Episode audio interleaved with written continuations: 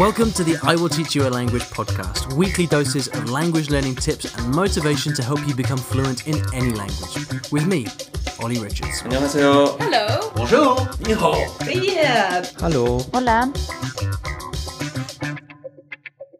Good morning, everybody. It's Ollie Richards here. Welcome back to another episode of the On the Road series of the I Will Teach You a Language podcast, where I'm on the road in the very close vicinity of my house.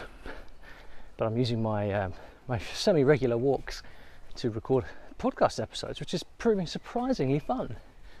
I'm really enjoying it. So I hope you've been doing well. I'm actually recording this on a, a bank holiday here in in the U K. And in case you're wondering why I'm talking about the banks, a bank holiday here is what we call a public holiday. Uh, I guess because, well, who knows why. I could probably guess why, but I'd, I'd probably get it wrong. So it's a holiday today. So uh, that's, I think even if people are not really doing much at the moment, it's still like a psychological trigger here. Public holiday, everyone's out in the parks, bikinis on, beers in ice boxes. It's really, really great. And I'm pretty happy to be outside right now. So anyway, I hope you're doing well wherever you are. The sponsors of the I Will Teach You a Language podcast are iTalki. And iTalki have been helping support the podcast for years now. And iTalki is a place where you can get language lessons, whether you want professional lessons, whether you want just a little bit of speaking practice, whatever it is that you want, iTalki can come up with the goods. And if you'd like to get a free lesson with a teacher in any language, you can go to iwillteachyoualanguage.com forward slash free lesson. That's iwillteachyoualanguage.com forward slash free lesson. Now, I am, I'm on the end, the tail end of a two and a half hour walk, which is... Wow, it probably sounds like I'm struggling to uh, to talk a bit more than I usually do. And uh, if you did think that, well, you, you'd be right, because I'm walking up a big hill after two and a half hours of walking around uh, North London. But the show must go on. And so today, in today's episode, I want to address a question from Christine, who asked me this question on a live class I was doing a couple of weeks ago.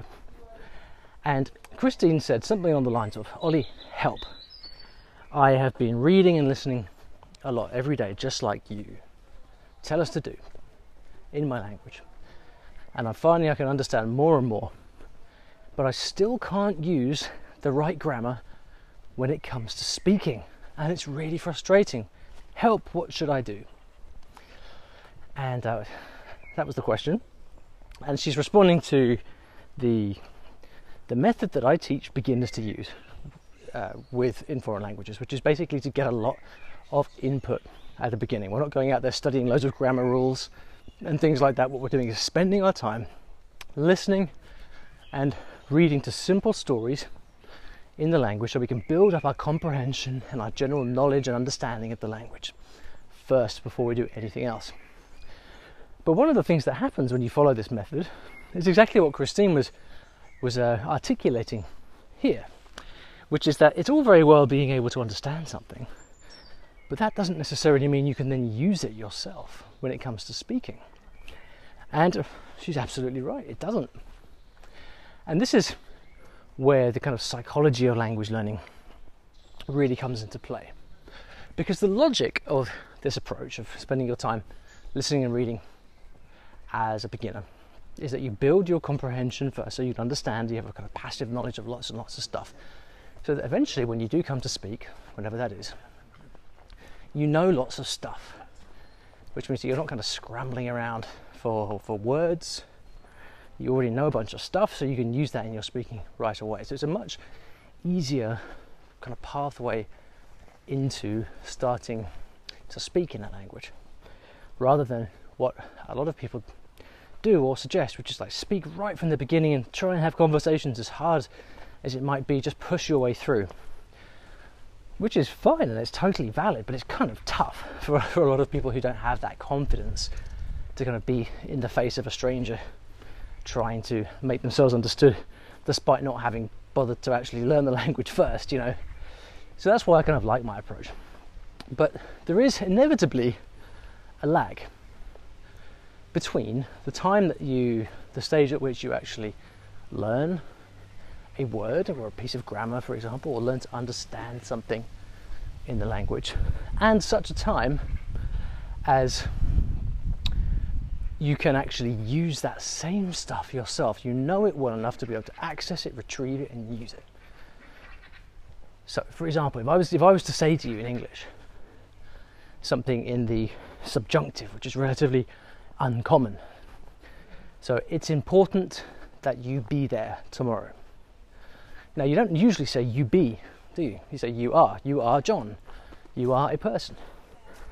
But in this case, we're saying you be. It's important that you be there tomorrow, because that's that's the subjunctive mood in English, relatively uncommon. Now, if you were an English learner, you'd probably understand what I said, because be, even though it's a strange conjugation for you, it does actually make sense, because you, you you know what the word be means, right?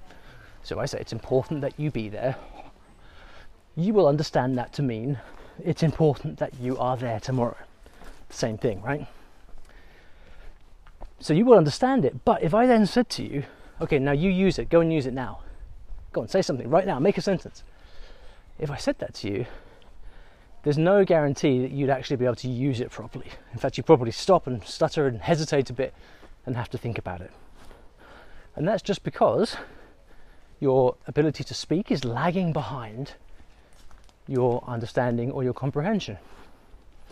Now, when I explain it like that, you know, your, your reaction is probably, well, that's that's fine. Just be patient. Wait a little bit. It'll catch up sooner or later.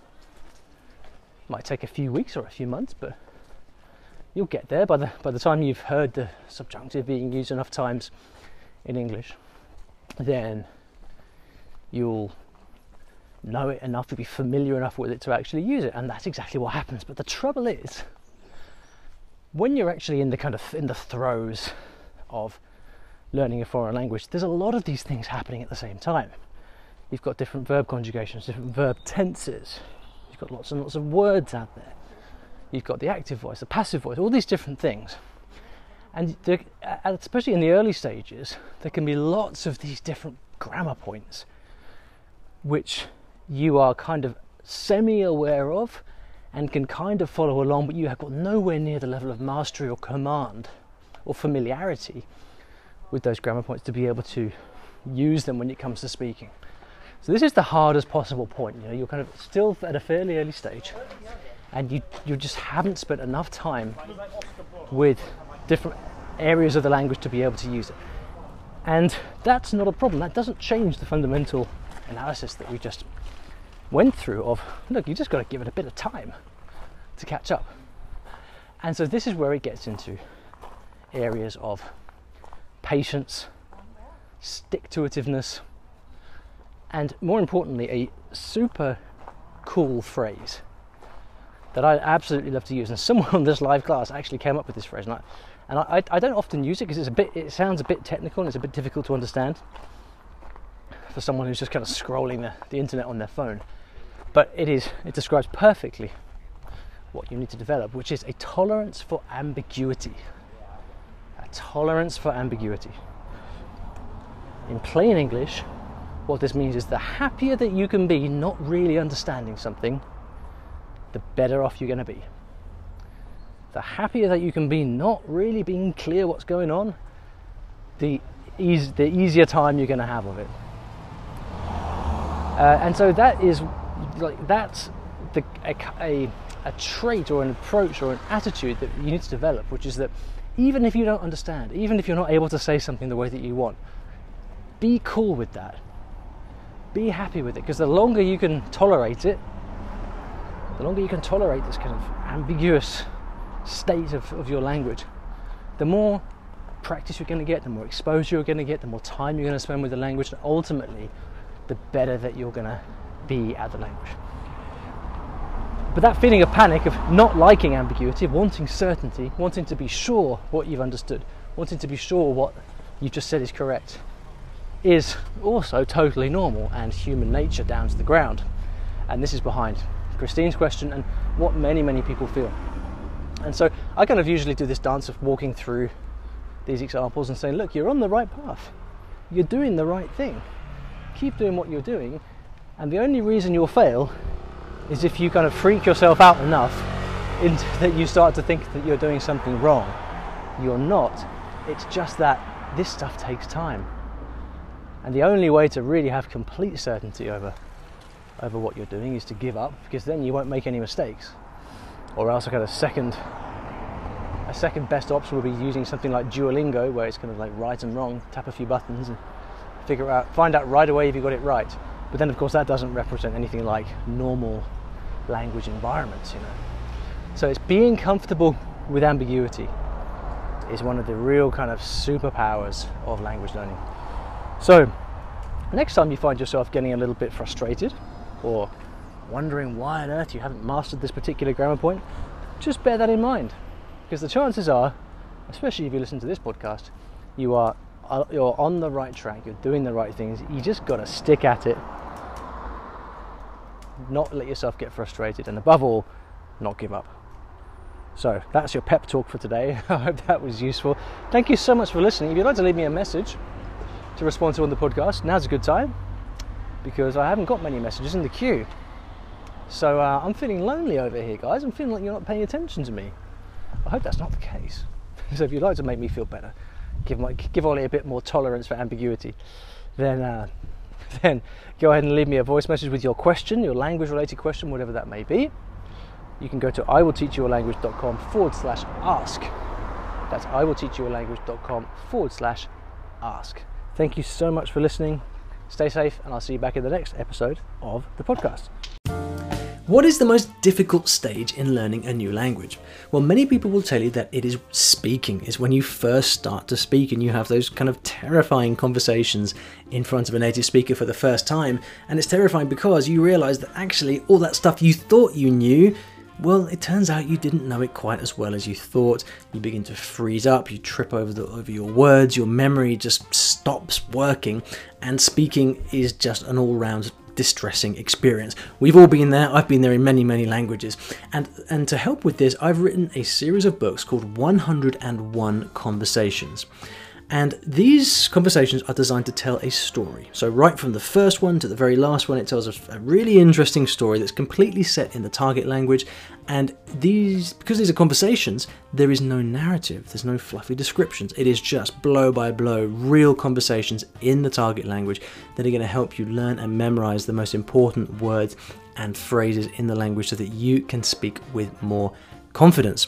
Now, these books I've written in French, German, Italian, Spanish, English, and they're all available on Amazon. So if you head over to amazon dot com and you search for Ollie Richards one oh one, then they should pop right up. That is, on amazon dot com, search for Ollie Richards one oh one, and you can find there the Kindle version, the paperback version, the audio version, so that you can train your ear at the same time. There is This these will keep you busy for weeks, if not months, and they're also super affordable. So I hope you go and check them out, and I hope you enjoy the books. Once again, on amazon dot com, simply search Ollie Richards one oh one.